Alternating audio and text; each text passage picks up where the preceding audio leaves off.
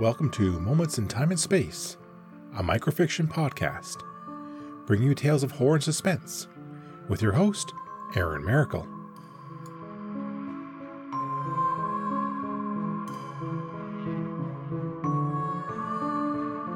Hello, everyone. It is good to have passion and drive. It helps us pursue the things that are important to us. However, never be afraid to heed a warning or two from someone just as wise as you.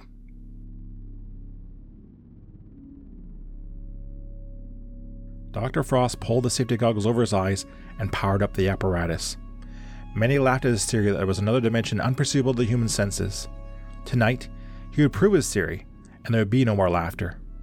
Taking a deep breath, Dr. Frost entered commands on the keyboard attached to the apparatus. The smell of ozone filled the testing chamber, and the air began to grow hot.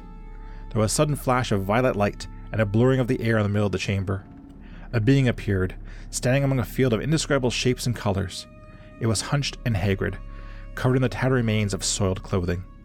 Squinting through the safety goggles, Dr. Frost gazed upon the being's face, and a horror swept over him as he recognized familiar features. It was him. The twisted being's gaze met his, and it hissed one mournful word Stop!